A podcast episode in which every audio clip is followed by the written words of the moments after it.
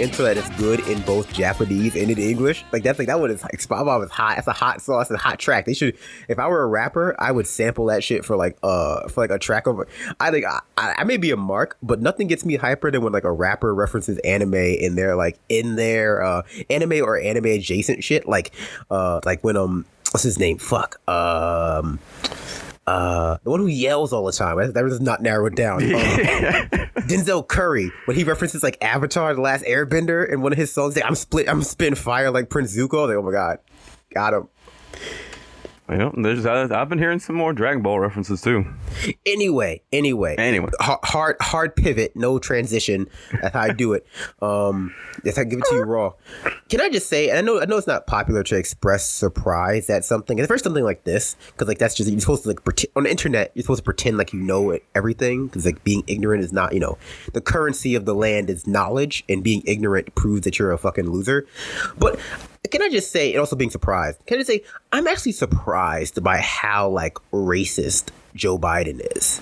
Is that weird? I mean, I, it's hard to be surprised, but I guess uh, what surprises me is people's reaction to it. But go on. Well, I was gonna say what surprises me about it is because people keep saying like, "Oh, Joe Biden is the white moderate that like Martin Luther King Jr. was warning us about." I was like, "No, he's not. Joe Biden is like the literal racist. like, Joe Biden, no, he's not, like he's not the white moderate." And like that's, that was another weird thing where he was like giving like so uh, was like last week, this week rather, he was like giving his uh like you know like all Democrats love to do that like I'm in favor of reaching across the aisle. And we have to be pragmatic and we have to like you know come together and like what happened to civility shit.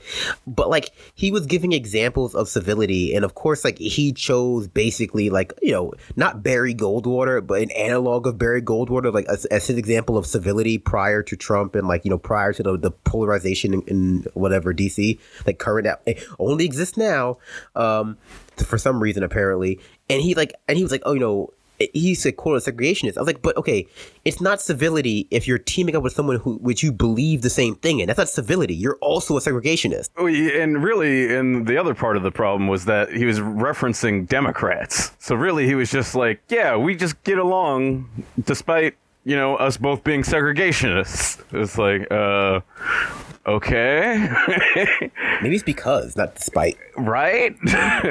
like, I, I, I'm, I'm missing the connection here, in which where people are kind of surprised that Joe Biden is like. I guess I think people were expecting him to be more, at least like media savvy, and not.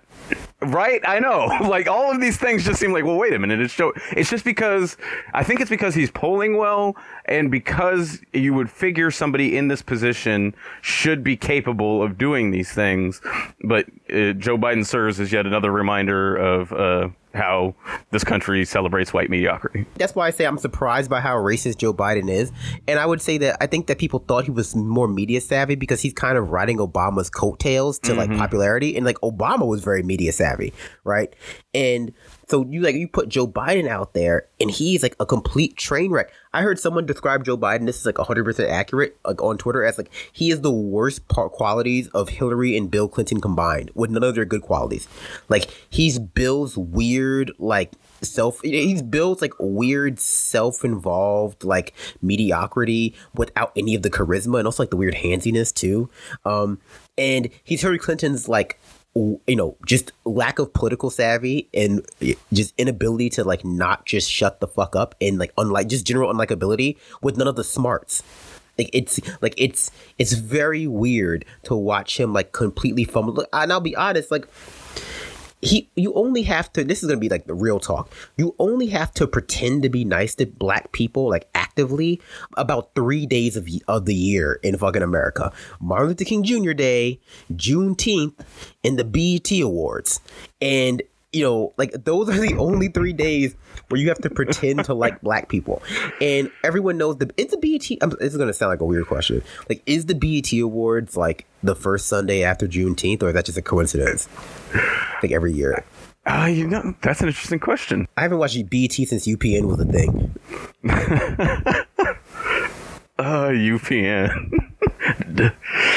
since, since they used to do reruns of Moesha and the Parkers and uh Bebe's kids on the weekend. Every weekend with Bebe's kids. Like there's like there's no other black movie that BET played with besides like Baby Boy and Bebe's kids. it's just back to back.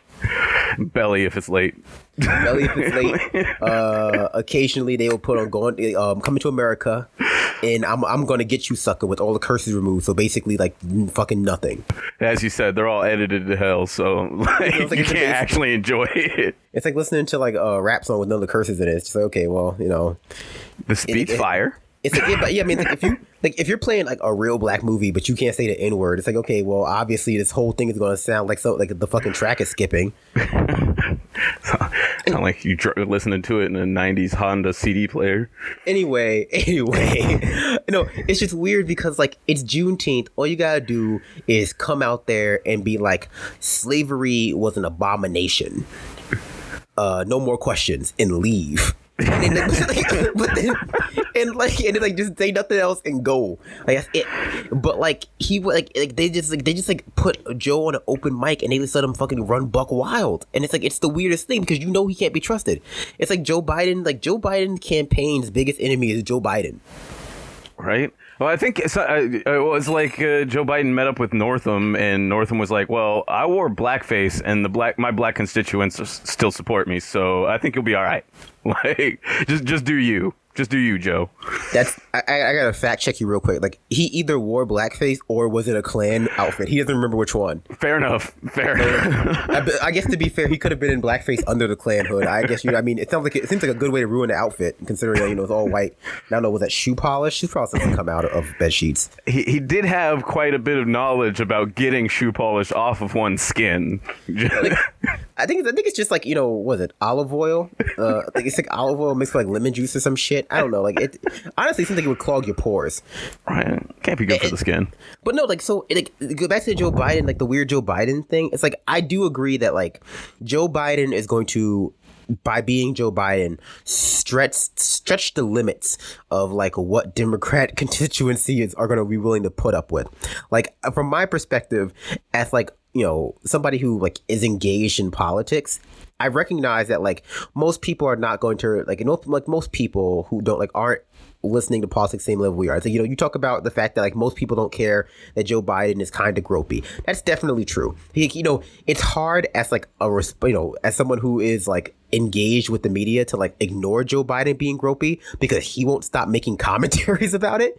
Like he knows that's a that's a criticism of him, and like every time he touches somebody now, like no matter how old they are, he's just like, I got the permission of this baby to touch him. It's like, please don't say that. And does the like office look at the camera thing? Like, uh, uh, you see this? It's like, it's like, dude, what the fuck? We're trying to be professional here. Can you just please stop? Like, it's like I'm trying to focus on your history of like uh, mass incarceration and uh, of I don't what you call it, and police brutality, and like your, you know, like just your various stances on segregation, and but like you keep touching little kids and like and commenting on it like weirdly, like you're like you're really, you know, you're really living up to that creepy Uncle Joe vibe you had going on. like we're the weird ones for being creeped out. it's like I mean, like I think there's definitely like levels of being engaged and not liking Joe Biden. So I think at that level, people are right. You know, who's saying, okay, you know, your everyday average person because of misogyny, because of like Joe Biden being Joe Biden, like having that kind of like, oh, people his age don't they, they just don't respect personal boundaries. And they're like, no one really cares about Joe Biden being gropey, even though they probably should. They definitely should. Uh, but at another level, it's just like most people probably aren't going to hear about Joe Biden saying weird shit about black people, uh, both in the past and currently. Like, you know, he's going to kind of go in as like Obama's pet white boy and like could have coast to success on that ideally. But I think he is he is going to stretch the limits of that kind of like entrenched Obama voter. He's going to stretch that. He definitely is. Well, I think one key aspect that kind of gets glossed over in a lot of uh, corporate media is that, and we touched on it a little bit already, but that there's kind of a, a distinction in black voters that's not usually made when in polling other than a little bit by age, but essentially there's uh, the the Northam folks like the, in in Virginia, and then also you know people uh, a lot of black folks in the South that are just accustomed to this level of racism from from white people. Like this is just what they've come to expect. They they they just kind of assume this is the standard and so Joe Biden racism isn't enough to to distract them. And then there's another segment of black folks who who are done, fed up with this stuff, and aren't going to be put up with it. And it, it's largely millennials, but it, it ranges across, uh, you know, even is going some people going back to the Black Panthers and such. So there's like a long history of this opposition, and and of that group, it's uh, the opposition is strong, and I think. South Carolina is primarily uh, the voters there are primarily the first group, and so there's a large uh, focus on what that how that reflects on Joe Biden's perception among black voters and and so on. And so I think that with that in mind, it, it we I think Adair's right that it's going to take millennials and an active, vocal, uh, younger black people getting out there and spreading the message because it's not going to happen in the traditional outlets and in media. I think that people are already positioning him as like the safe bet to get Trump out of office. But I think that like he is deceptively a bad matchup because if you don't think that the Republican Party in these southern states, like in Florida and in all of like you know in, in these southern swing states, are going to like not be plastering Joe Biden, like propping up segregation and like on on uh, fucking ads throughout the South to suppress the black vote. Like you're out of your mind. Like they're already starting to talk, like sort of position themselves as like the party of desegregation because like and like and they can do that successfully because for you know despite everything. The Democratic Party has not been able to successfully label them as like the party of racism. Like they're able to label like a certain population within the Republican Party that they that they appeal to as like racist, inherently racist, but also like racist racist. But like the Republican Party at the establishment level has been able to like successfully shrug off like the the label of hey this is a racist party. This is like a racist, terroristic, uh, sexist party. You know, which you would imagine they would be that would be a slam dunk to label them as because frankly, no, like look at who their president is. At the very least, like, you know, we can talk about structural racism and systemic racism, know how racism is like this, like this sort of broad uh infrastructure of society. But like at the very least, Trump is an incredibly like vulgar, racist, you know, sexist, uh uh, xenophobic figure, but there has been like almost they've been going through pains to not like tie Trump around the neck of the Republican Party and you know and like a rock use it to drown them. Like they're like you know people like Joe Biden are trying to make draw this false dichotomy between like the Trumps of the world, like the Trump you know Trump as a, a singular figure and like the Republican Party as a party as though like they have as though they're different in any other way as you know, and not even really half the time um, rhetorically. They're not even rhetorically different half the time. Like Steve King is super racist. Like like he like he says super. He basically like every time he goes on Twitter, he basically says like the fourteen words like every time. But like in in not being able to like successfully like tie racism to the Republican Party, even though like they're racist, like at the structural level, uh, because they can basically index procedure or index fucking like being rich or index like, hey, it's not polite to call us racist. Don't you want to be bipartisan? Like what they're going to do is going to they're going to instead position the, like Joe Biden as this like segregationist, this segregationist who is kind of handsy, and like they're going to be able to actively suppress the Democratic voters base just by doing that. Absolutely, and, and I mean one of the most reliable ways for Democrats to lose is running as Republican light, and. Joe Biden is, is quite literally like a lighter version of Trump. Like, I mean, w- whether it's the groping, the the skin complexion, the hair, like everything, it's just it's it's it's Trump light, and that's not going to uh, motivate the same millennials that uh, Adair thinks will or is optimistic about being uh, activated in the primaries. Is like those are two different groups of people, and one is not going to be excited by the other. And I mean, the to me, the strategic thing that makes sense is uh, the Democrats aren't going to vote for Trump, and if they are, then they we're not they're not going to vote for any Democrat that's worth voting for anyway uh, of the older generations that are the Joe Biden group. So it's the the natural strategic decision to me, from my perspective, is do what's going to activate the younger base, which is you know get behind uh, a candidate like a, a, Bernie Sanders in this case. And instead, they've done everything they they spent the last two and a half years doing everything they can to focus strictly on Trump and not come up with a, a you know proactive message of what they are going to bring, not in opposition to Republicans, but proactively to actually improve the situations and the living conditions of the people in the country. And that's the fundamental problem that they're facing, and they know it. But I think we we've mentioned before they they can't really address it because they can't offer solutions that attack capitalism, which is at the core of so many of the problems that they are unable to address. I mean, also Joe Biden is, a low hanging fruit, right? You know, uh, and, you know, and it's so so far as that like yes, you have this generation of like, and I, I just go back to what uh, Richard was saying of like older black people in the South who, you know, like Joe Biden says a lot of racist shit, but like some of them agree with it. You know, some of them like you, like you do have this kind of like mm-hmm. law, like this, like this sort of older black law and order black who's like, yeah, you know what? The, the problem with this new generation is they wear their pants down low, like the, the Bill Cosby's of the world. Well, right? quickly, quickly, just I want to capture something is like during the '60s there was a counter movement, a counter government movement among black people, and most of them were imprisoned and killed. And so the the older black generation, the people that have uh, moderate levels of success and comfort in the capitalist system, are the black people that acquiesced instead of uh, you know resisted that system, or in to some degree, that's a large portion of it. So it's not just a coincidence that the that the older black generation tends to have more acquiescence in it as well. There there was a systematic effort by the U.S. government to exterminate the people that resisted. Go ahead. I mean, there's still I feel like that there still seems like it's a systematic effort to like exterminate black radicals. Exactly. Like, like no, like no offense. I mean, and we talked about this before. We talked about Venezuela and like in like the proliferation of like anti of pro coup bots on Twitter, which I will still say, turns out like they're like they're still not back. All these real Venezuelans that were always up in my mentions telling me I don't know I don't know shit about the global South because I was like, hey, you know what? We seems like we we've overthrown a lot of countries, but like, this time was going to be different for some reason. Like they're right. all gone. It's like Jose Caracas is gone. You know, Jose Caracas one two one two one two, uh, who would over respond to my tweets that had to do with Ben Venezuela five seconds in was he's gone. So like it feels weird to be like, hey, you know what? Uh, every prominent black you know, every prominent black person who was involved, you know, you know, usually black male, very prominent black person who was involved in uh, political protests of of any note, like Ferguson, etc., of the past like ten years, is now like dead or in jail. Uh, anyone who recorded police brutality is like now dead or in jail.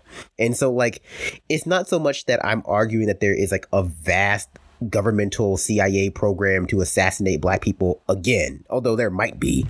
But more it's like there is just, you know, that's just the effect of like white supremacy on like black radicals. It's like, you know, you don't need a a vast conspiracy to have independent police the departments kill off problematic blacks in various in various uh, cities. That's not necessarily a conspiracy, unless you consider like racism to be a conspiracy. Which I mean, I guess it is a conspiracy against uh, black people.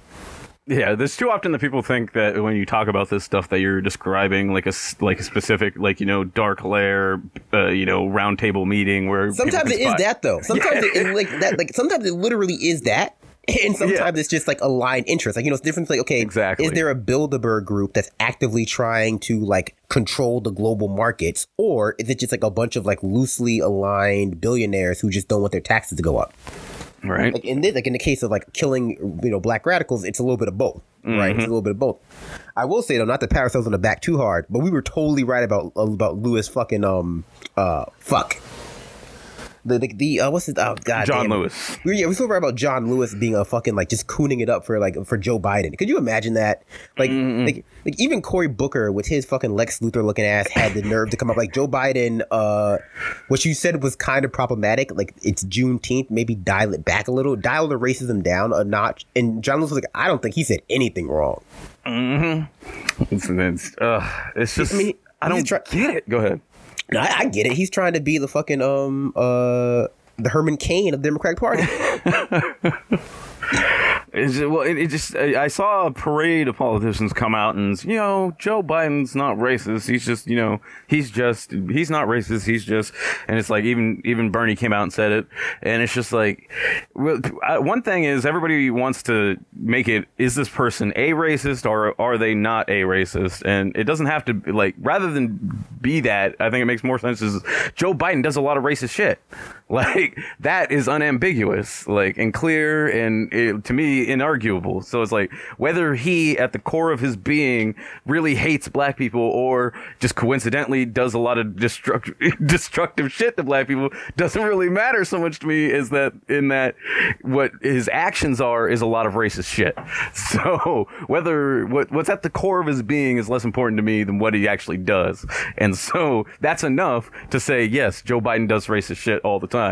If, if we're looking it, past his prologue in any way, but it, it just to me that it's that simple. So it's like I really wish that's how at least Bernie would have handled it, or more of them would have handled it. And I mean, I'm not no, I'm not going to give Cory any kudos for you know saying something. Oh, no, Cory Cory doesn't get Cory Cory needs to save some of that fucking heat for Wall Street. Like let like let him like like like you know like like I said, Biden is a low hanging fruit. Like the kind of racism that body that Biden embodies. And I know uh, unfortunately not everyone can get behind that. Like, but Biden is a low like it's a low hanging fruit. Like you know, frankly speaking, he's out there calling people boy, and it's 2019. Like he, you can, you can, you can admonish Biden. Like he, Cory needs to save some of that heat for for fucking Wall Street. Like then save that for Wells Fargo, dude. Then you can come back to me. Mm-hmm. Well, the other aspect that came out or that like leapt out to me is just how essentially you know there's a lot of defense of Biden because it was in Biden is indicting of a large portion of the Democratic Party that doesn't want to acknowledge their racist behavior. But he's also he's also indicting of Obama. The Democratic Party yeah. itself aside but like you know, people feel as though like criticizing Biden is criticizing Obama, and they don't want to cr- criticize President Daddy. Right. Uh, that's true. President President Cool Black Daddy Obama. Uh, it, that that's like that's uh, that's just real talk. But unfortunately, but I think now we see why. I think in 2016, people were convinced that like President Obama pulled Biden aside to tell him not to run because he wanted to give Hillary Clinton a chance. Mm. Now we see that like he wanted he pulled Biden aside, told him not to run because he didn't want Biden to fucking ruin his uh, his his legacy. Well, it was like, still fresh and like still sitting, you know, like it hadn't he, dried yet. Like, but he, like, he was like he was trying to protect uh his friend. Uh, he was like, "Listen, dude, if you run, you're running by yourself. Like if you run, like, I can't support you because I know what you're about." It's like, like, it's it's cute, you know, you darting the eyes at me and you know sending me little tweets and stuff, but we no, this isn't gonna work. I, am gonna be busy. I'm gonna be too busy making Netflix specials to support your can- campaign for you, Mister. Uh, uh, I'm sorry, what's your first name? Joe, John, John Biden. Crazy. But you know, I, I think that you, you make a good point about like people being labeled as racist versus just doing racist things. I think that's like that's a weird conversation to have. We've had it before though, where it, it just how we understand racism is so very individualized but also so very much just like a sin like it's like a secular it's like a secularized like a uh, version of like original sin sometimes mm-hmm. it's like mm-hmm. either you are racist and therefore everything you do or want is racist and part of that has to do with like your identity like if you're uh, in the south you're probably a white male you're probably racist so if you argue for anything even vaguely. If you argue for anything no matter what it is we can we can effectively label it as like white male issues and therefore it's racism. And if you happen to not be that or democratic party you're not a racist. Congratulations. So you know the no matter what you do it it it must necessarily be not either not racist or anti-racist. Post-industrial America and what affects them is not limited to post-industrial America, right? And and that's not even just just to say like, okay, but these are these are you know these are voters, right? You know, like if you don't satisfy their needs, they're gonna you know in many cases turn to turn to neo-fascism, turn to Republican parties, uh, bastardized versions of uh, social critique and cultural and capitalistic critique, with you know capitalism removed and replaced with like you know Mexicans. But also, it's just like there is a larger narrative about like how society functions, and I think oftentimes we look at the world, and we've said it before, and I guess I keep saying we keep saying it before, but we said it before, where it's like it's easy to look at global migration as though it happens like global south to global north, and much harder to recognize like that pattern exists within the global north itself. Like where you have all these parts of the global north, you have all these parts of America that are more or less just like bombed, not bombed out, but like desolated wastelands, you know, post industrial towns where there are no jobs, post, you know, parts of the Midwest where, you know, where, where like the Sun Belt and like, you know, essentially a green jobs bill would be very, very, you know, um, welcomed along with like rural broadband and shit like that to get them sort of high up to like high speed internet levels, but like that's treated like a fringe issue. It's treated like not only like a fringe issue that would own that a wouldn't appeal to anyone in like rural America because they're just also motivated by racism. That like if you're not talking about like how all Mexicans are rapists, they won't vote for you, but also like how that would improve the America as a whole by even just like diversifying the diversifying the geography of like fucking capital in America, where it's not just like five or six coast cities and maybe like parts of Texas and maybe like Philadelphia or Pittsburgh where like there are job people can have and so therefore like we have all this surplus labor this entire indigenous and non-indigenous. I mean but we do have indigenous people but this entire indigent itinerant fucking uh, generation of alienated fucking millennials who are moving from their hometowns and moving from the Midwest to like five cities and either being part of the gig economy or doing nothing essentially, you know.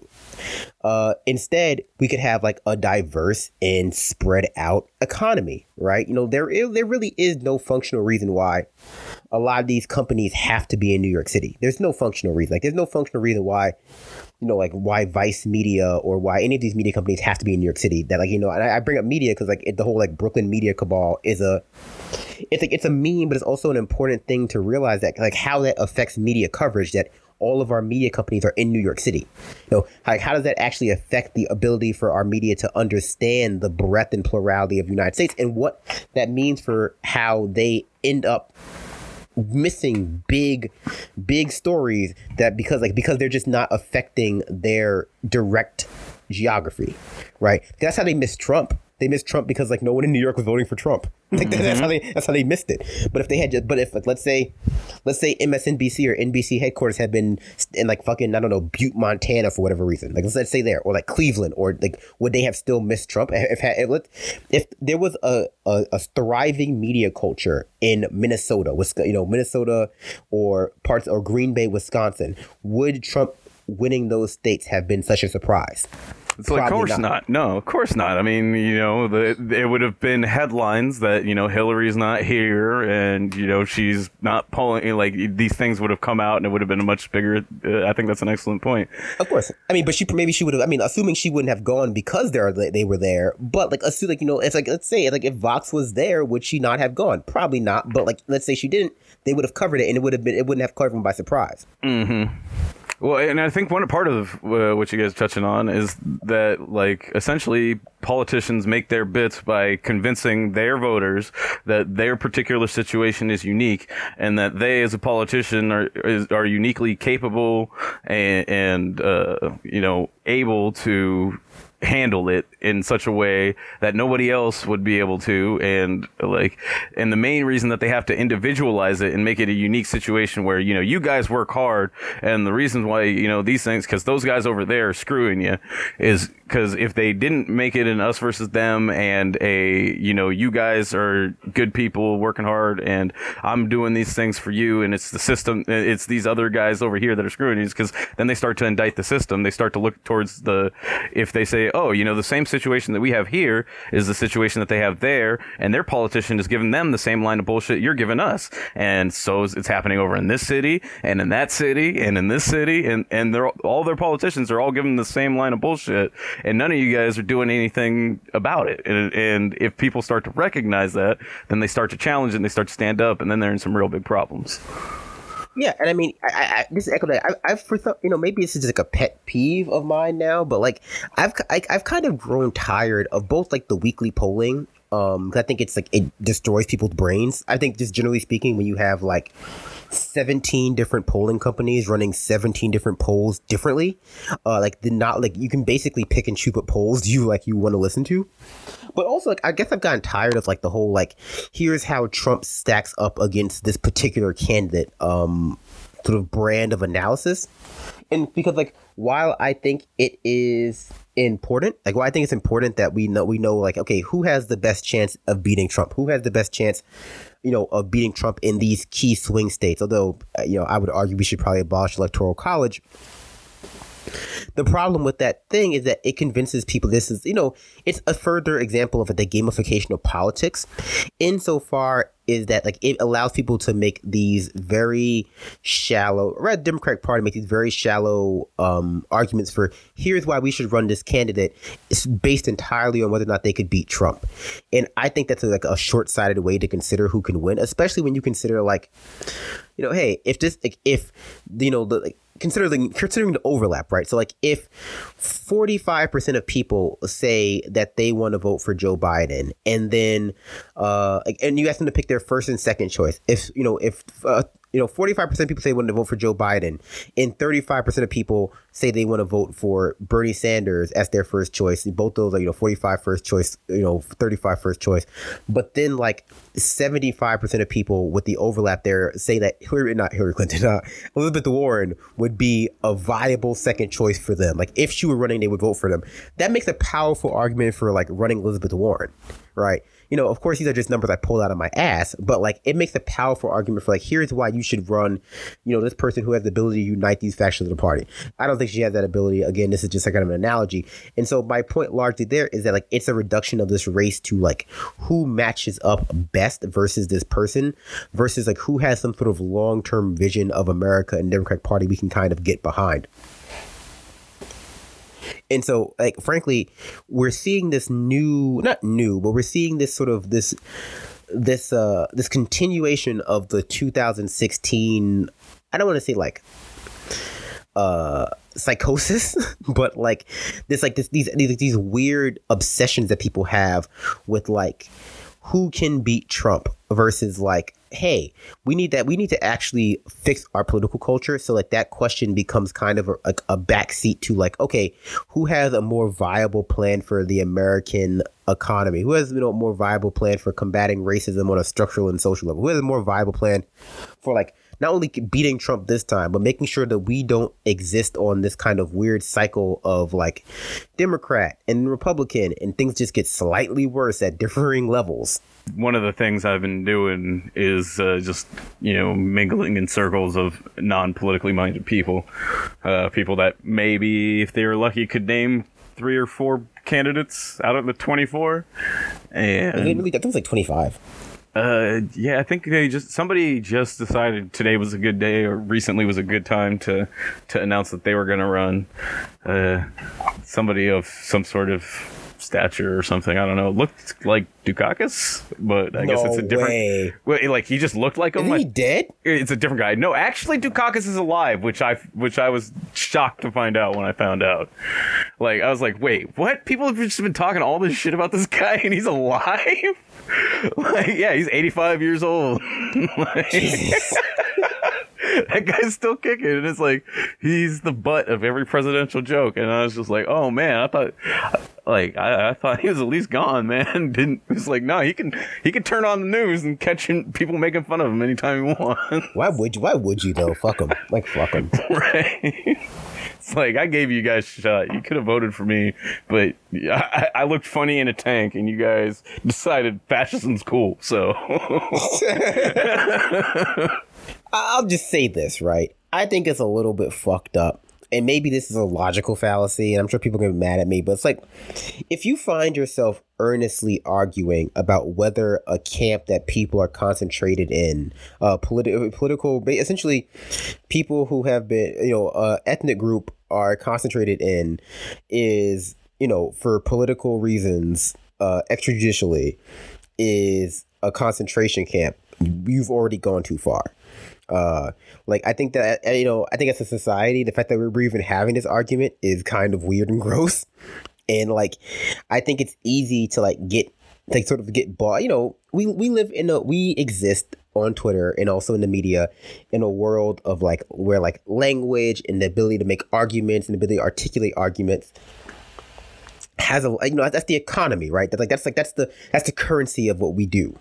Um but so when i say like even having that argument is fucked up like i know people are gonna be resistant to that like well of course we have to debate it you know we have to prove it. Like no no no you don't understand. Like just arguing about it we've already gone too far like if like if we're having like if you have to earnestly explain why something is not a concentration camp it's probably a concentration camp and these are definitely concentration camps right? Uh, and I mean, it's it's really gross. Like, I mean, both like you know, in the the moral, ethical sense, and then I uh, reports have been that like literally, there li- people are living in gross conditions without sa- basic sanitary items and sanit and you know. Uh, uh, flush without any sort of you know flushing toilets or anything like that. So it's both gross from a moral and ethical perspective, but then also just absolutely gross conditions that they're putting these people in and caging them, and it, it, it's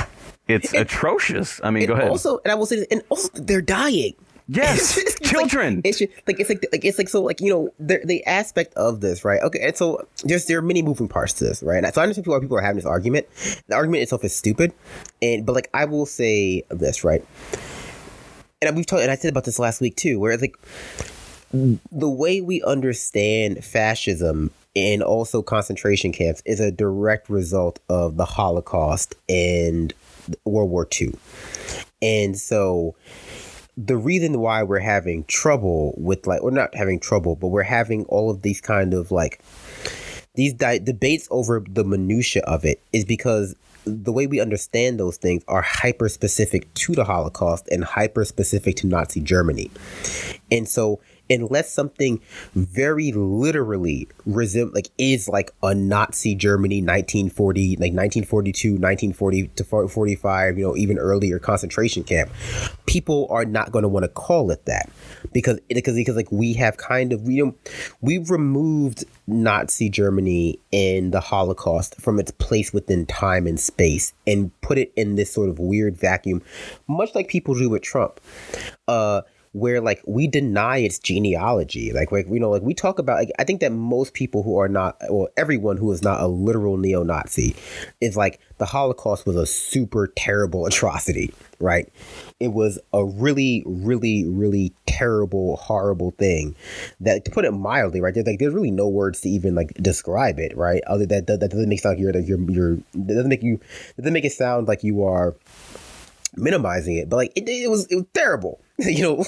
Uh, but in saying that, and even in like saying like the whole never again thing, people don't really talk about it in a, a way that teaches any kind of lesson about it. like they don't talk about it as like the result of this confluence of geopolitical uh context uh apart from like you know uh the Weimar Republic's inflation and the Treaty of Versailles following the World War One and Germany having to pay all these concessions to all the other countries and leaving you know leaving them like bankrupt etc and they sort of like the cultural crises that were that were happening to them at the time but like the overall culture of the world itself of the western world uh post enlightenment like it kind of gets a pass right we don't talk about like the eugenic you know very few people i would imagine at this point are still like are still not taught about like the like the eugenicist programs in the late 19th century United States or in the early 20th century United States. Like they're not talking they're not taught about the sort of the basic uh like the the similar concentration camps that happened in Africa that the Germans ran you know and, and their colonies in Africa.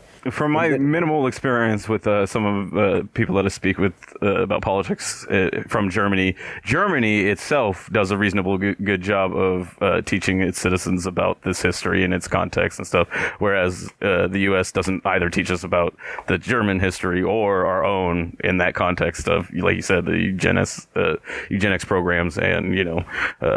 The experimentation on uh, black people throughout uh, the late 19th into the 20th century.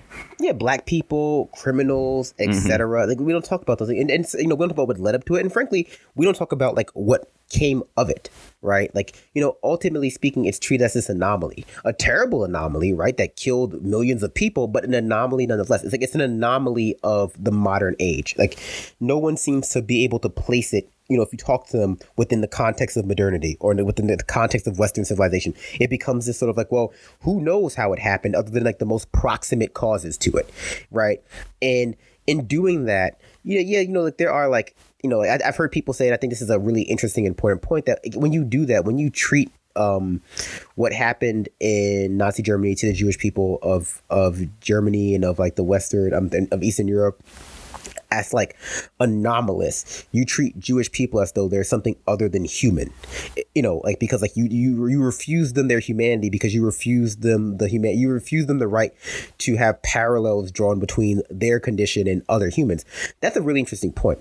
Uh, another interesting point is that when you like when you sort of frame your understanding of fascism in the hall in like genocide and concentration camps and all these things around the very specific the very specific uh, instances or incarnation that uh, that occurred in Nazi Germany, you create uh, a bar or uh, a criteria that can never be met again. That's that's how that's how time works. Like you you like never again becomes kind of like cyclical reasoning as opposed to like a pledge to do better. Because it's like okay, well, literally something that happened can never happen exactly the same as it happened again. It's like that's just like that's like that's just the nature of time. I, have I've had this conversation somewhat a bit before with like you know using the idea of concentration like essentially that Palestine's being treated like a giant open air concentration camp. And, and people oh you can't use the it's like well first off I'm not using extermination camp and there's somewhat of a distinction with the labor camps versus extermination. But and death camps like oh no these these, these, these very you know when you, when you find I, I still say you find yourself making these distinctions like you've already in my in my position you've gone too far because now right? you're arguing the semantics of concentration camps. Right. And I've, I've been there. And it's just like, and, and this was before this became a, a, news topic. And it was just like, wow, like, what, like, what, what are we doing here? Like, how far have we stripped these people of their humanity so that it doesn't count as a genocide because we haven't exterminated a large enough percentage of the population? Like, that's what you're really arguing from a liberal perspective? This is the liberal position? Like, I'm not arguing with a Republican about this. I'm arguing with the, like, somebody that ostensibly considers on the left. Like, it, it, it's wild. Well, yeah, I think a lot of them, you know, they, they, they like still, you know, they view like Nazism and fascism as a thing that happened in the past. And mm-hmm. like, yeah, there are modern neo Nazis, but those are the people who like have swastikas and like say the N word and like, you know, and are in the literal Klan. But when, but when you see how easily like liberals and centrists, not even just Republicans, like liberals and centrists are like unable to properly identify fascism just by putting, just by a fascist putting on a suit, like a literal neo Nazi just putting on a suit, you understand just how shallow that definition is and how easily manipulated it is, right? Look at Richard Spencer. We might not be able to agree whether or not like certain fascist adjacent parts. I think there is value in like discussing the nuances of like the far right and like, you know, is this person a neo-Nazi? Are they just like some weirdo, like, you know, reactive anti SJW YouTuber? You know, are they like you know paleo conservative versus neoconservative? Like, like that that's, that means a little bit less to me. But like there's a place for like, that, and it's after you've agreed on the more generalized. Yeah, punch yeah. them. But yeah, it's, it's, like it's like no, like you should you should be able to know like what a fascist sounds like and looks like, and like you know, or rather, what a fascist sounds like without having it be come having it be so hyper specific that they have to like literally be wearing a swastika. So like like the like the ability to like just basically like uh petty fog around what constitutes fascism is entirely related to the, the ability to sort of like make fascism inextra like you know a thing that existed in one time in one place. Uh, specifically, I mean, it, it's frustrating because then you know we had a conversation about like. Or I guess I'll back up and I'll say this.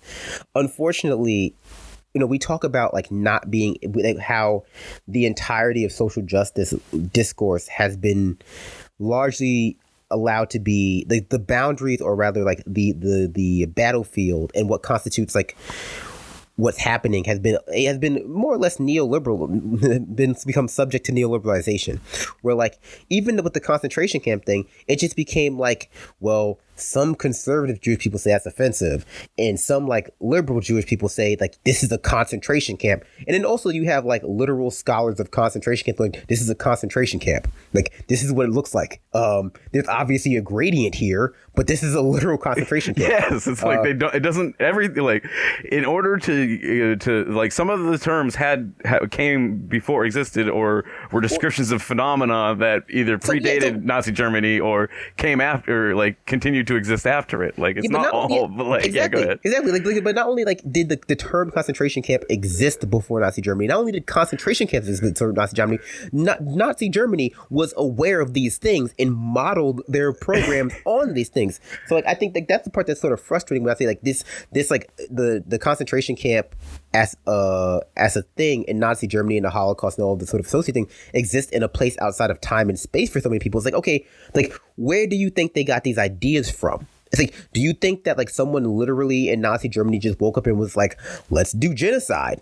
You know, and I like and I in my dreams last night, I think I have I have can't come up with this sort of this new thing called eugenics. It's like no, like there's like a whole genealogy that's going back to like the invention of race uh, in the American School of Anthropology. Yeah, you Like- can like- see like direct quotes from Western from people in the United States being used in Germany to Yeah. b- advance the arguments. Like, like they, like they quote them. Yeah. But like but like you know, part of winning the World War II was able was like an absolution of every of of, of every of like the rest of the cultures uh of being like culpable and like what happened there. You know, if not directly, at least in the sort of like the the the ideas that were being put out there and the institutions that were being created. Like honestly, so like it's frustrating because like I think that when people talk about the Holocaust and concentration camps and like what makes them unique, what they're talking about is like the efficient, brutal, deadly uh, industrialization, uh,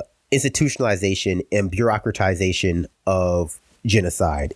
Insofar as that, like this was like the first, this was like one of the first times because obviously you had like, you know, large scale more or less industrially facilitated genocide of people prior to this. This was the first time you kind of saw it both in Europe, you know, in modern Europe, but also being like just so brutally efficient. Uh, and of course, it was facilitated by a lot of American companies who were using it to make money. um, But again, it's but like you know that's one aspect of it. And so like you know the Holocaust, huh? I think that there's actually a, a few different things that should kind of come together in this, and that one, like there was a, a large, like the U.S. didn't want to admit the Jew Jewish people that were trying to escape the Nazis, so that there's part of that, and then also uh, FDR's uh, gets, you know, he's getting a lot of attention with the Green New Deal and that stuff, but people we don't talk about is, you know, in private he was saying a lot of the same types of things that we attribute to Hitler, like saying that. Uh, I guess I'm looking at an LA Ti- Times article here. It says he privately suggested that Jews in Poland were dominating the economy and were therefore to blame for provoking anti-Semitism there. So he just Yeah, basically said that the Polish Jews were they, they asked for it. Yeah, anti-Semitism was like was very widespread, and like you know we don't even talk about how the Catholic Church played a big role in promoting anti-Semitism. Like Right. we like we simply don't. Like really, you know, honestly, what I've heard from people like who I think uh, make a good point about this is that like where there is this discrepancy is like the Jewish population in some ways they were a lot more integrated into into Europe prior to the Holocaust. Like they like they served in a lot of roles insofar as that like you know like th- that essentially allowed for like this narrative that still exists today of like the Jews running the economy like to actually have purchase along with this sort of dual narrative of them like run, running the economy but also being like filthy like parasites uh essentially you know like they both run the world but also are like, secretly like feeding off the teat of like the real the real uh you know the real workers the real etc um at the same time And just because I'm, I'm gonna keep railing on FDR, and he was also there, like he also railed against immigrants and used the phrasings of like crowding, and that they were pushing, like you know, they're pushing out uh, qualified, you know, decent Americans out of jobs and stuff like that. So it's kind of this, it was very much the same thing. Yeah, and like in the kind of rhetoric that you know Nazi Germany mainstreamed, it's like it didn't like fascism, and I said it before, fascism became the most. The fascism itself became the most discredited ideological affiliation in the world in the past 100 years. But like fascist like fascist like fascist ideology is still around because it didn't because it didn't start in Nazi Nazi Germany. It just, be, it just became a conscious thing there. It's like the bones of fascism were you know basically developed in a variety of western countries over the course of 200 years. Uh and then like it became a conscious ideology, you know, that it became a, it became a state ideology rather, uh, in Nazi Germany and, and, you know in fascist Italy and a lot of other places, and then like those states were defeated and it was no longer the state ideology there, but like the bones of fascism, like the racism, the, the genocide, the like the sort of like the brutal efficiency of the state in like removing problematic populations or declaring ethnic minorities as deviant in order to justify their removal, you know, declaring them as sort of like social parasites, that still exists to this day. And it's like we're now we're seeing it being applied as it has been for a very long time to migrants from the global south. And you know, and now we have concentration camps. And, and honestly, we've had these camps for a very long time, but like it's very clear that like this that this stuff is ramping up. Like it's ramping up and it's been ramping up under Trump for a while now. Well, and, and, the mask of the humanitarianism in it is, is, being removed. Like we we saw back when the the pictures first came out of you know kids in cages with uh, you know, sleeping on cement floors, and everybody was horrified that Trump would do such a horrible thing. And then they found out those pictures were from the Obama administration. They were like, "Oh, well, you know, it, what what's really going on is it's getting worse. It's getting worse, and now now it's unacceptable." It's like, well, no, it was it was unacceptable then. It's just it, nobody was interested in showing it to you, or the people that were weren't people you were interested in listening to, and so you just turned a blind eye to the horrific nature of that. And now that it's more horrible, and you can assign it to a different political party, now you're far more interested in covering it. Well, I mean, worse and better is, is kind of irrelevant at this point too. Like let's like let's say it was mm-hmm. better under Obama for some esoteric reason. It's like the entire cycle is un is bad, unsustainable. Mm-hmm. Like I think you know, like the fear really is like okay, let's say let's pretend it's better. Like you know, you know, uh, Biden wins, and like right now we're at like a fascism level 90 and it, my the, the real problem is that like we will roll back fascism by like 5% Mm-hmm. Like, we'll, we'll roll it back by you know we we won't kidnap them out of hospitals anymore uh, because that's kind of you know in, in, the middle of their brain surgery. But we'll still you know separate families, put them into camps. You know they'll die from negligence, gross negligence. Like again. Maybe not like literal efficient programs to kill them, but like if they die, they die right? Because I think now what we have is and what's come out recently is two things, right? We have the fact that the government is no longer the government is no longer like tracking the deaths that occur in ICE custody, and they haven't been for a while, a la you know reporting by Ken Klippenstein, and also the deaths that are occurring are largely preventable, which was also reported by Ken Klippenstein, but also you know ICE is now essentially pressuring and bullying healthcare providers who are in charge of basically taking like you know like the vitals and like doing physicals on these these migrants and these asylum seekers because what they are they're asylum seekers uh like they're being pressured to declare them physically fit to be in a concentration camp. So basically you know it's this idea like okay well these health these doctors these nurses they're gonna they're gonna sign off on the fact that like, they're physically fit to be detained. And you know if they die in custody then that that must mean they have some sort of genetic de- like some sort of genetic default. Like they're, they're just genetically defective people that they can't even stand like living in filthy conditions for a few months. You know? Yeah, I, mean, I, I, I, can't really put myself in as a supporter of the Ivan Drago school of you know immigration. Ivan Drago, but you know, like, but that's really like this is something. But like, what makes a death camp a death camp? It's like you know like right now we're arguing over like whether it's a concentration camp or not. it definitely is. Um i think what people mean like when they say like it's not a concentration camp they mean it's not a death camp. It's not a dis- like but how many people have to die for it to be a death camp? And what constitutes like you know literal like what what targets what like what constitutes uh uh not criteria not like a sort of a death count but like what's the like what's the level of activeness the government has to be engaging in to kill them that makes it qualify as a death camp too. Like let's say what's the number? Like how many millions need to die?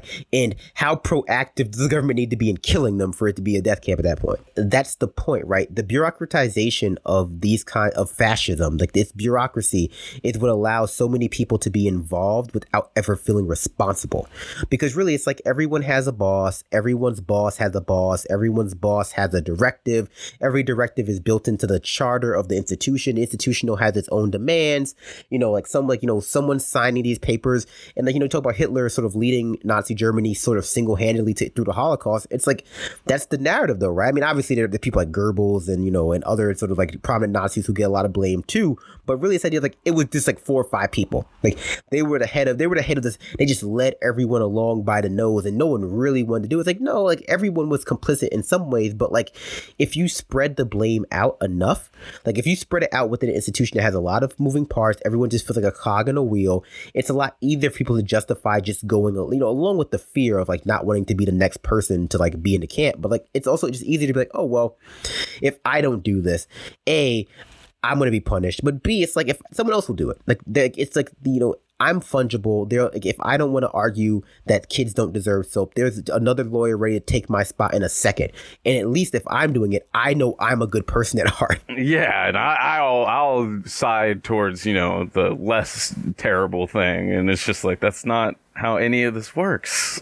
they can't have soap, but they can still have uh, water, not clean water, but but they can still they can they can do they can they can still dry their balls and taint. But this is why fascism appeals to liberals so much because of the hierarchy and the systems and the process, and all, they already have the fetishization for process. So in institutions, and it's, it's, very institutional, it's very bureaucratic, it's very procedural, it's very it's very it's it's, it's faceless. Like most people's jobs are faceless, and most people like like they they recognize that their boss is just like following orders, and that's like that's what appeals to a lot of people about the that's what makes fascism so hard for liberals to combat too, along with the fact that it, it, promises them that the structures that keep them in power and keep them comfortable like will continue to exist. It's also like, hey, you know, like you have a like you know the, the things that we're doing, we're going through the right procedures, right? Like we're like it's all legal. You know, the people in those camps right now, they broke the law.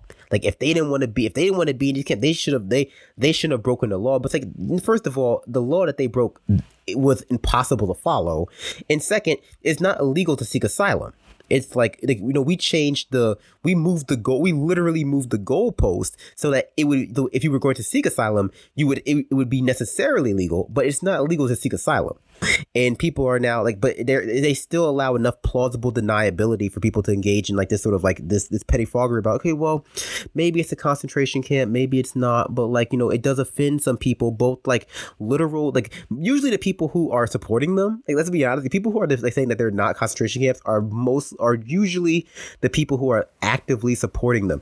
And i'll even go it's like know, they're, like, they're kidnapping kids and losing them like, or just like, and so I mean, and, and I'll even go a little further. I know this might get me in trouble, but like, even like, even if although I will say, like, it seems like most like liberal Jewish people, people who like who like you know who are, are Jewish who like have like like um you know any affinity towards like history and like humanity and etc. Like yeah, these are concentration camps. It's like, like you know like, like this is what they are. It's like literal scholars of concentration camps are are like this is what a concentration camp is. Like this is a and, like, and, we, and we saw this too when like we were talking about how prison labor is literally slavery and that you had this contingent of like black people who like that's offensive to me as a black person because I'm because of my identity I'm able to index slavery and it hurts me when you say you know it offends my ancestry when you say that like this is like this is sl- like like slavery. It's like okay, that's super interesting. It's like it's slavery uh like it's like, sorry you know i hate to be like i hate to sort of border on like reactionary talking was like i'm sorry you know i have empathy for the fact that this like this makes you upset because like it you, you feel like it indexes or in some way uh diminishes the legacy of what your people went through both black people with slavery and jewish people in the holocaust but like this is a structural and systemic thing. This is like slavery. This is slavery. This is a concentration camp. On that point, I just kind of want to capture something about like how hegemonically we've accepted, or like how how we accepted the these fascist fascist ideas and how hegemonic they become. One that kind of captures my attention is uh, when we saw you know uh, some rising up from various sectors uh, around police violence, and there was some property getting damaged.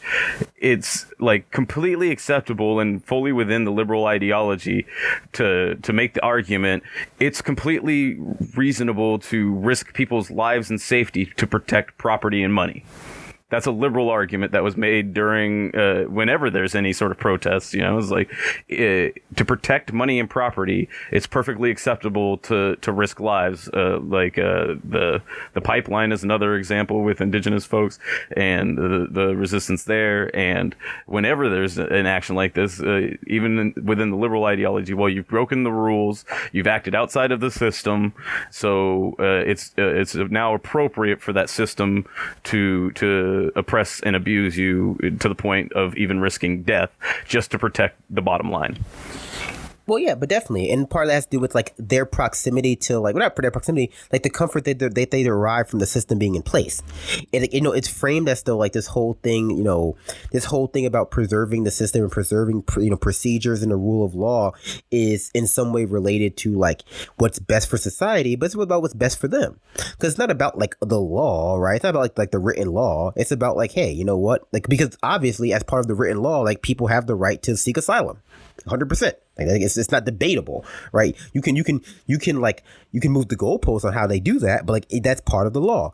But like really we're talking about law use and we're talking about like morality and how those three things kind of like are a pipeline like morality to to the law I mean, morality to the law to the way the law is used as like a sort of like a weird intertwining like cycle. And for a lot of these liberals it's like more their morality is one to one with like the way the law is used. Even like and they're not really aware of what the law actually says. It's just like well I know that generally speaking the law functions properly. And how do I know it functions properly? Well because I have money It's just like because I, I feel safe. I have I money. Feel, it must be working. I, well, if I don't feel safe, it's I don't feel safe because of interpersonal violence. You know, like you know, I don't feel safe because of like anom- things anomalous to society. But I think the outlier here is like obviously like violence against women and some sort of in, in some types of hate crimes, which are like which can be sort of which can in some ways be, you know, folded that can be can be viewed as a, either anomalous to the system or like or excesses of the system as opposed to like part system itself. Like you know because obviously if you were to like truly condemn like violence against women hate crimes etc you'd have to acknowledge that like the the cops are fucking full of domestic violence. It's fucking like full like do, uh, domestic abusers. Despite it's, being like, able to cover for themselves they they commit domestic violence at a rate greater than the general population. Of course right? And so you have to be able to come to terms with that. But like it's very it's easy to sort of like you know make a systemic argument about the patriarchy existing but not really attach it to structures if that makes any sense like hey the patriarchy is cultural but like how i how i sort of make that argument is rather what that manifests as culturally something i'm not necessarily sure about it's systemic but it manifests as like a a, a large scale interpersonal a, a large amount of it manifests itself as uh, epidemic of interpersonal uh, incidents, not like a structural thing, right? In some situations. Mm-hmm. Uh, but that being said, no, I, I would just it's, it's hard to kind of contextualize. And I mean, it's hard to sort of put into words, like because it's obviously it's not coherent. it's not coherent. Right. Like, it's like like you can't like it's like it's hard to say, understand like how they can be like against like the patriarchy, but like pro cop. It's like I mean, it's not hard, is it? Because like obviously they, they don't view those structures as being like inherently patriarchal. Like, like they view it like, oh yeah, like the patriarchy, it's like a, it's a cultural thing, systemic, interpersonal. But like, okay, but like how do you how do you think that materializes as structures? Like the police, like the army, right? And it's like you know, like it's hard to view our colonial empire outside of the analysis of like a sexist, racist structure, along with a capitalistic one.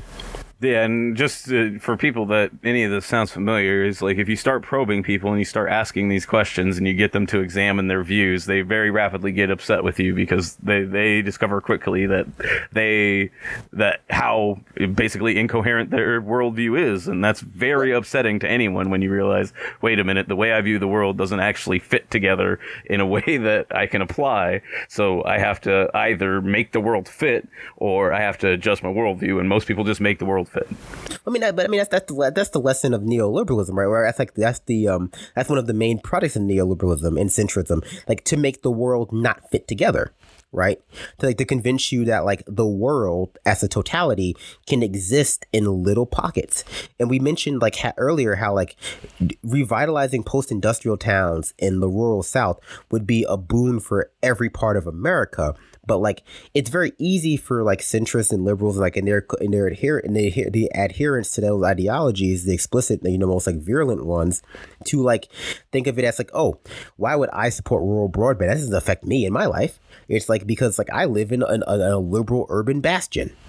And it's like like it's like those like that kind of disconnect is so prevalent that it becomes hard for people to say like even understand like what seemed like I think I think the big example of that is like the way people think that foreign policy and domestic policy exists in discrete, discrete little bubbles. Where it's like, okay, well, we can engage in this like imperialistic project overseas, like this racist, sexist, imperialistic project overseas, but that has no effect on our domestic policy, right? Like, and it's like, okay, but even if you look at the most base level, the same weapons that we're using abroad, the same tactics are being are being adapted for like use on American citizens. You know, both at Standing Rock uh, counterinsurgency tactics, but also just like the policing of communities of color, even the policing of like just basic fucking like white people protests, right? Like you know they're they're rolling they're rolling out the APCs for honkies now and in the most literal sense, we did see that during again the the protests around police violence uh, from uh, various groups and primarily Black Lives Matter, there were drones that were targeting civ- American civilians. They just happened to not be armed, or this time. And then we do know that uh, American companies and police have been working with Israel and their armed drones that used uh, things like aerial dispersal of tear gas and other things that have been known to cause uh, you know bodily damage and so on and so forth. Uh, quickly, just one more thing I wanted to kind of tie some things together is about the media and like how if it doesn't bother them, then then they're all right, and that's kind of how they frame everything. What came to, what came to my mind is how the Khashoggi story got a lot more play than Saudi Arabia bombing school buses on purpose with our bombs and our help. Like, well, I mean, I think a lot of people. I think that whiteness, and this, is, I guess, I know, in some ways, this is people made this people I think unfairly made this critique about Occupy Wall Street, but I think that you know it has it's it's in some ways it's fair, in some ways unfair, where it's just like you know the uh, subjectivist view of problems. Like, where problem the problem doesn't become a problem until we decide it's a problem. And up until that point, it's just a thing that's happening, right? And so, like, part of that has to do with it's, it's not a problem that it happens to, like the wrong people. Mm-hmm. And so, I think that a lot of you know the wrong population, like, it's not terrorism unless it unless the target is Uh, a protected population. I'm not protected population because it's definitely not terrorism. It's a protected population, but it's not terrorism if it's not terrorism unless it's a population that we decide shouldn't be terrorized. But no, like you're right, like they do, and like and the worst part about that, not the worst part, but the part about people don't understand is that like by the time they start filling those beds with white people, like like the idea of prison as being a thing that happens to black people is so deeply entrenched in people's minds that they don't even recognize the amount of white people going to jail. Exactly. It's just like they don't even recognize it because like the entire system has been racialized. It's become like, and that's why I think the argument like, okay, we'll do the cops shoot black people more, white people. It's like that's like I mean, it's irrelevant. It's a good conversation, whatever conversation to have, but it's like, but the cops are allowed to shoot you know whether or not they shoot more black people per capita or white people per capita or like or more uh, white people totally than black people totally it's like though that's that's that's an interesting conversation it's a important conversation but like the larger the larger pattern here is like why are cops allowed to shoot people indiscriminately in the streets? And that's a racial question. That's a question about racism. You know, why are we even sending people with guns to some of these yeah. situations? Like why how in what way did a person with a gun because, who clearly can't fucking de-escalate anything. How did that be, make anything better? Go ahead. Because there might be niggers there, right? like, let's be real. That's what it is. Like, because like, unless I'm hundred percent sure there's not niggers there, we got we, we got the cops. right. And it's just like, and if I go to the wrong neighborhood, and like, like you know, like you know, everyone's like, if I go, if I put in a poor neighborhood, because poverty is racialized too. In a poor neighborhood, everyone's nigga with the lights off. they went to the cops. Right. Like you bust, down, you bust down the door. It's just like in the dark. It's like, is this person white, black? Maybe he's just light skinned. Shoot his ass anyway. mm-hmm. like just to be safe, we gotta shoot him. like you know. It's like and, like and also you can only really get away with crimes too. Like if you could index whiteness or like or maleness to get away with them. It's like like if you like if you happen to be like a white person who can't index money or like or if your arrest would in some place in some way implicate the entire system, whether it be like the system of like the elite system, where like if we, we arrest Trump and implicate him on all of his various crimes, we'd have to arrest like a thousand other people. Or if like, hey, if we prosecute this like rapist or to prosecute this hate crime as a hate crime, this white supremacist as a white supremacist hate crime, it would implicate our entire like white supremacist system. It's like if you can index those like those larger issues, it becomes easier to get away with them. You saw some. You I was just gonna say, you saw some of this with the there was an Asian cop who shot somebody. I think it was in New York in a stairwell stairwell.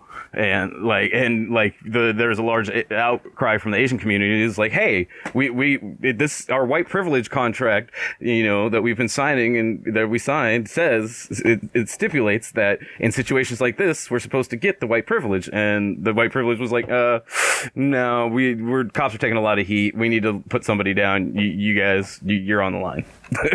The the trade off of being Blasian, it's like you're cuter than you're cuter than everyone else, but you all but you also get shot by the police. At the same time, though, it's like you know the like the immigrant narrative has been entirely racialized too, as, as you know, essentially as either Muslims or more usually uh, Latinx people from the global South. And it's like because look look at what happens because every so often there's an article that pops up about how like Trump is going to deport like thirty five thousand Irish people who you know good um you know whatever. But like you know you know uh, stopped a stopped clock is right twice a day. No no I'm, I'm being I'm being churlish. But like and like pe- like white people lose their minds. Like oh I forgot that like there are there are white immigrants. But like honestly like I like I know a lot of like white you know undocumented white people. Like whether they like you know they come from you know Eastern Europe or they come from like other parts of Europe uh you know like England or even even Canada, who like they are like maybe not to the degree that like lat, like you know uh, people from Mexico and the global South are scared of ICE, but they are scared of glo- of, of, of like of um ICE. Like they're they they are afraid of getting of going through customs. Like my friend from Romania who who comes to you know who is like who works in fashion and comes to comes to America so you know every so often like oh, to like do work. Like she is terrified of going through customs. It's like and, like, and she, like and she really is just like this tiny white girl who has like blue eyes and has red hair and like you know and she is terrified of customs they it's like look look at the checkpoints these kids in Palestine have to go through to get to school like how do you not see fascism like I just I it blows my mind well, I mean, like, like, that's part of the conversation because, like, you know, if you say that, like, how you not see fascism, people go, well, don't you know that some Palestinians are white? It's like, yeah, but you do understand that, like, the racial, that there's a racialized discourse that goes on between, like, Israel and Palestine, right? Where, like, Palestinians are racialized as, you know, Arabs and Israel Israelis are racialized as like you know as Jewish, but like, like largely white. Like even though like even though like their actual races, like you know as we would understand like race biologically speaking, which is a, not a biological construct, uh, it's a social construct. It's like there like there is diversity there, but the way we as Americans understand it, it's like Israelis are white unless you're a Nazi, then they're Jew- then you're Jewish, then you're Jewish, like, uh, then they're Jewish, and Palestinians are Arabs. But again, a lot of like a lot of far right people love Israel because, like, you know, even Richard Spencer loves Israel because, and he's definitely a Nazi, right? Like, and he's not like a neo-Nazi. He's like a Nazi-Nazi. he's like, he's Nazi classic. Yeah, it's just you know, just same great, t- same great taste, same bold flavor. just the n- newer suits. That's, that's about it. Dif- different, different label. Yeah, like slightly modern cut. That's about it. For, for, yeah. Honestly, no offense, but like he's been he's been really stretching the boundaries on that on those slim fit suits. He needs to just go to a big and tall shop and I, that nigga's been like it's been hammering back some uh, McDonald's. It's when once you get that spotlight, man. I've noticed that. Like you know, a you lot think, of these consi- folks. Considering he gets he gets like he gets banned by Uber. Like I think he was banned by Uber or some shit for being a Nazi. You think he'd be walking more? He'd be able to fucking drop some of those pounds. But really, just like he's, he's eating his feelings since Antifa like fucking canceled his episodes. white supremacy runs is, is just havoc and hell on the body, man. white, white, supremacy like it, it both speeds up the metabolism so you age faster, but also slows it down somehow so you, you gain weight. bad for you. It's just bad it's for your health. It's it's their genes. Like the white supremacist gene is like fucking like it ages you in dog years. it's just like fucking like like honestly, like, no Nazi has ever, no modern Nazi has ever lived to be past thirty five. They just all look that way. Like Henry Kissinger is actually twelve years old. It's like he's, he's just like an immortal twelve year old. Like like. Uh,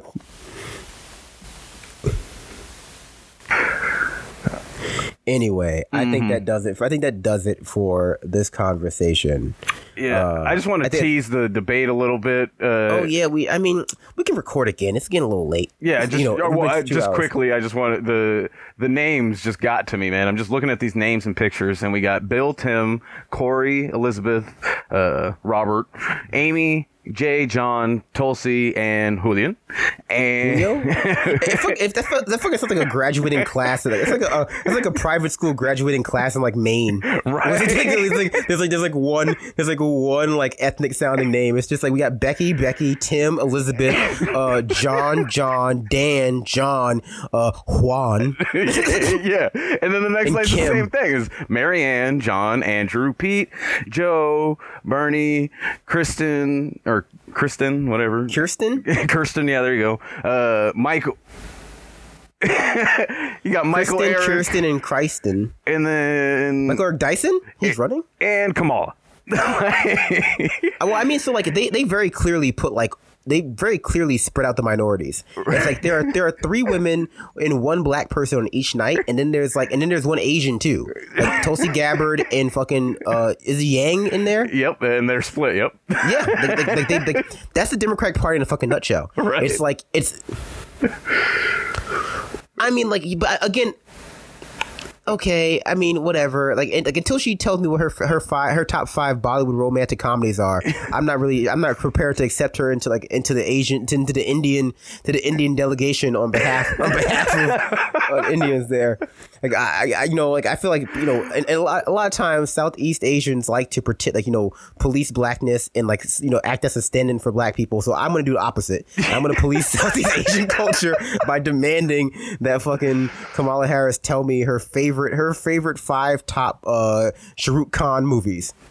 And no one knows who Kamala Harris is, and I think She don't that's know.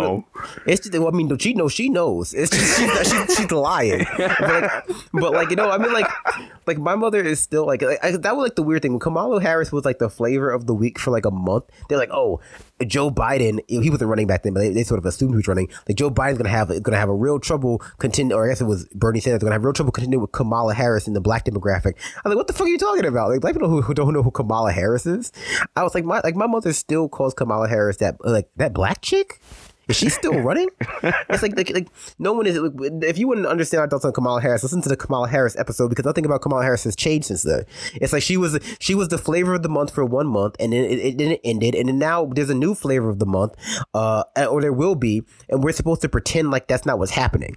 It's like you know, like the the only real thing that is kind of weird is how fast Biden is imploding. I thought he would implode. Uh, I, I, I, no matter what happens, I still think he's a very he's a deceptively weak candidate. But like, I am surprised by how fast he's imploding in terms of like actually sabotaging it. Like, it, it would take a lot for Biden not to have this like fucking cinched up, cinched up. And I think that's my fear. I will say this though a real political party would not run Biden. Like a political, like, Like, a, a, a, yeah. a, a real political party, a party that was primarily concerned with winning elections and consolidating power would not vote for would not run a Joe Biden candidacy. The Democratic Party unfortunately is is more or less a consultancy. And so like they know that Biden brings in those big dollars. They know Biden is, is the Biden's very friendly with Wall Street. People recognize Biden and they're willing to like bank on people hate like Biden not being terrible enough that people don't vote for him. But I think that the Republican Party will like if if Biden is up there, it will be more of a toss up than it should be. And I still say, you know, mm-hmm. Elizabeth Warren, I think that she's doing better with the black community. I think there's a lot of reasons for that. Maybe we should talk about them another time. Like, or maybe they're just fucking lying. I don't know. Yeah, At this point, I've- they're getting paid. A lot of them are getting paid. Go ahead. I mean, like the, a lot of the polls are probably just like fucking like wrong. I don't know. I haven't read them yet, so I can't really comment too much on it. But like, I view Elizabeth like if Elizabeth Warren is a compromise. Elizabeth, you know, Bernie Sanders is a comp. So Bernie Sanders is a compromise with the left with itself. Mm-hmm. L- Elizabeth Warren is a compromise with from with the left with the Democrats. Joe Biden is a fucking insult. I will not Joe for I will not vote for Joe Biden. Nope. Uh, like, uh, like I, I simply won't, um, because Joe Biden has like a long storied history of being like disrespectful of people of color, both on like an institutional and personal level. It's like I just I, I can't see myself voting for Joe Biden. I live in New York City, so it doesn't matter. But like Yeah, I, like. I you know at this point like I you know I was kind of wishy washy about like whether or not I was gonna vote for Hillary Clinton. 'cause I didn't really care so much about it at the time. Um, but like, and I didn't want to seem like an asshole by saying like, "Yo, Hillary Clinton, we're not gonna, I'm not gonna vote for her." I didn't. I did. Spoiler: I didn't. I didn't have to. Uh, but like Joe Biden, I'm I'm not gonna vote for Joe Biden. I, I like unless he does something real. Fuck yeah. Joe Biden with his fucking balding ass head and his cap teeth and his like, like I'm not I'm not voting for Joe Biden. This is just not happening. Uh, he gets a face tattoo, burns down the White House. I'll consider it. Joe Biden is Joe Biden is not even Joe Biden is not even like the white father from Get Out. Everyone's like, "Oh, Joe Biden is the white father." It's like, no, Joe Biden is the head of the fucking the the black person hunting group from fucking um from uh from fucking like uh, Birth of a Nation. It's like, like that's who Joe Biden is. It's like he's not even. Like, you're gonna go with the John Leguizamo movie. oh, that was what I was thinking of. Fuck, uh, I've got the name though. Yeah, okay. uh, anyway, uh, so I think that the people who I think so I think here's the thing. I think you have two debate nights, mm-hmm. and I think that if they had put Bernie and Warren on the same night, it would have been like kind of a, a fucked up situation. Mm-hmm. Um, but like I think putting them on different nights allows them both to shine. So I kind of agree with the. Uh, there was a piece by Naomi Klein that I, I didn't read. And I won't pretend like I read it, but like she she summed it up where it's like right now it's time for the left to build up their base. It's time for the left to be like, okay, mm-hmm. we have two vaguely leftish uh, candidates who can be used as rallying points to get people who have leftist type sensibilities, and by that I mean like people who I, who identify, if they don't identify capitalism as the problem, they identify the system as broken, and they identify like the government as the, the job of the government is to solve these problems with structural solutions. Like it's, it's it's it's the time right now to get those people invested in like coming and turning out. Mm-hmm. Um, I will say this: it's just like the existence of a of a Andrew Yang implies the existence of an Andrew Yin, and I'm waiting for him to announce. His, I'm waiting for him to announce his his uh, his candidacy. Oh, I, I look forward to that as well. okay, so our last thoughts. You want to hang it out? Perfect. Yeah, as you and that badass Benz, huh? You ain't really talking that shit, nigga, so make amends. I been that nigga, you can't touch me. Set hut, nigga, touchdown, get your fucking face out the mud now. Uh, I'm feeling so goddamn relevant. You don't know me, dog. I'm alone, I'm alone, but I know you type. You the soda type. You shook up fast, explode, but left flat. I already know you killer, you a hustler, true religion custom. Nigga came from nothing, blah blah blah. You so fucking buster, bust in your crib and take everything but the mustard. And the roll of tissue, niggas ain't gon' bullshit you, dog. Beginning to look a lot like Christmas. 25 bitches on my dick like it's Christmas. Oh shit, what is this?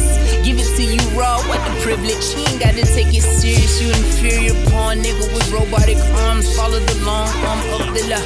And we seen it all before weight on the block like he there in the paint. Going hard with the eight in the bar. Call it the same thing. Nah, that's a different world. Wayne Wayne. We, we just in the jungle. Lions, orangutans, in the banger bang. I'm just getting the hang of things. Yeah, you ain't baby.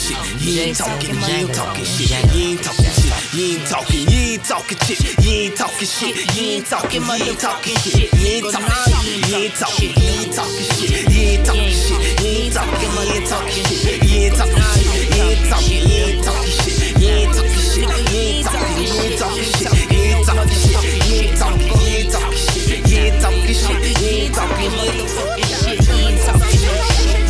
The pot, the pissing. I piss in the parking lot. Put my dick in the tightest twat. Lead the victim in God's garage. The definitive intersection where heaven and hell collide. Purgatory, not a story. That's really where I reside. So you better just pay your tithes. Better just pray that I don't develop a taste for flesh with engaging my appetite.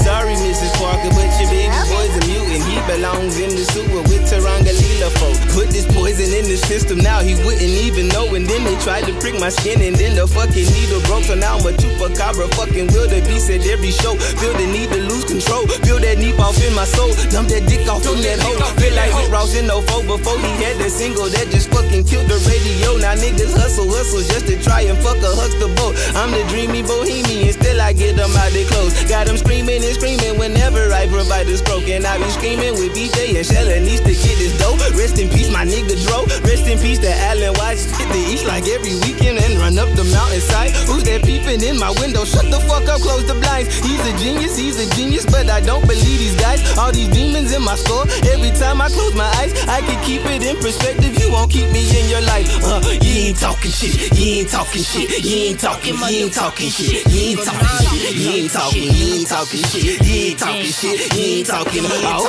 child, you're a tip of you, child, nigga. You ain't talking shit. You ain't talking shit. You ain't talking. You ain't talking shit.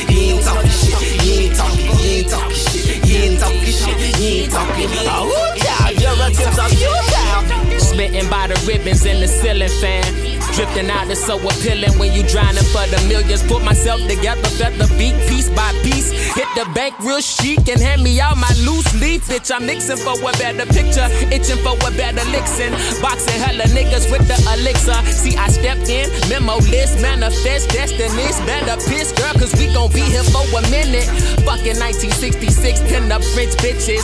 You just a living bad decision. Is Versace linen. Wonder how many niggas on the block is killing.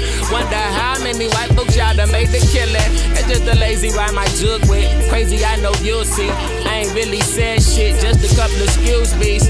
Back when was just the groundskeeper, and you was just a sound sleeper. Sounds deeper, basically, I found the galaxy inside the brown keeper. It's Swallow season, and we the three wisest men. About to fucking ride again.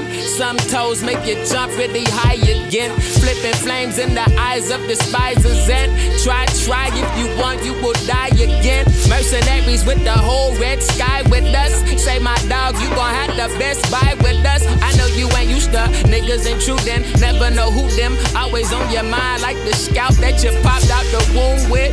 Come here, girl, I'ma shoot the moon with. You